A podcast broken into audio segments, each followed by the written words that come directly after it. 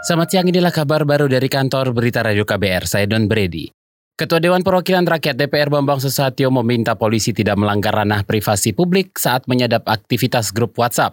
Meski kata dia kepolisian memiliki kewenangan penyadapan jika diperlukan.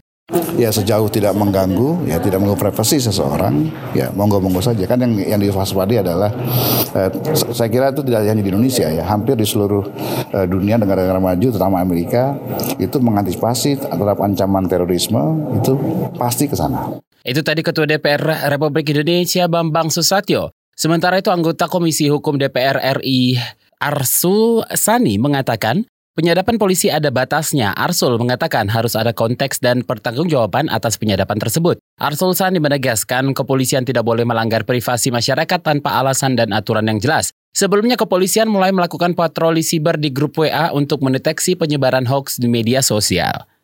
Presiden Joko Widodo mendukung langkah panitia seleksi calon pimpinan KPK yang meminta bantuan Badan Nasional Penanggulangan Terorisme BNPT dan Badan Narkotika Nasional atau BNN untuk menelisik rekam jejak calon pimpinan KPK. Hal itu dikatakan Ketua Pansel KPK Yenti Garnasi usai bertemu Jokowi di Istana Merdeka. Yenti mengatakan Jokowi setuju jika calon pimpinan KPK harus bersih dan paparan dari paparan paham radikalisme dan narkotika. Kita tambahkan adalah BNPT dan BNN dan kita sampaikan dan beliau juga sesuai dengan komitmennya terserah kepada pansel. Sepanjang memang itu mengikuti aturan-aturan yang ada, mengikuti kebutuhan-kebutuhan yang memang mendesak yang disesuaikan dengan ke keadaan di Indonesia ini. Kita lihat keadaan di Indonesia, berbagai hal dinamika yang terjadi adalah kaitannya dengan radikalisme. Sehingga pansel uh, tidak mau kecolongan Yenti mengklaim penelusuran oleh BNPT dan BNN tersebut adalah terobosan pansel KPK yang ia pimpin.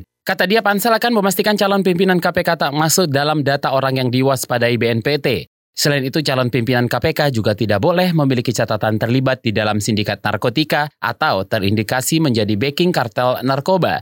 Pendaftaran calon komisioner KPK mulai dibuka hari ini hingga 4 Juli 2019. Syarat pendaftarannya sesuai yang diatur dalam Undang-Undang KPK. Ketua fraksi PDIP DPRD DKI Jakarta Gembong Warsono menilai keputusan Gubernur Anies mengeluarkan izin mendirikan bangunan kepada pengembang di Pulau Reklamasi menyalahi prosedur.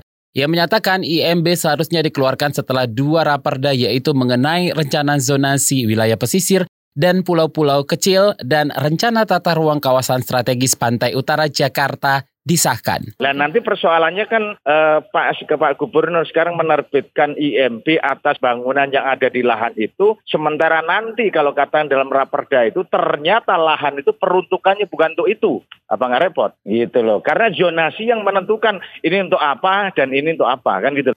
Gembong mengaku DPRD DKI sama sekali tak dilibatkan soal penetapan IMB tersebut. Kata dia, keputusan Gubernur Anies ini bisa saja dicabut jika terbukti menyalahi aturan. Ia khawatir jika IMB dikeluarkan lebih dulu, ternyata wilayah yang diberi izin tak sesuai dengan peruntukan semestinya yang ditetapkan oleh Perda Zonasi.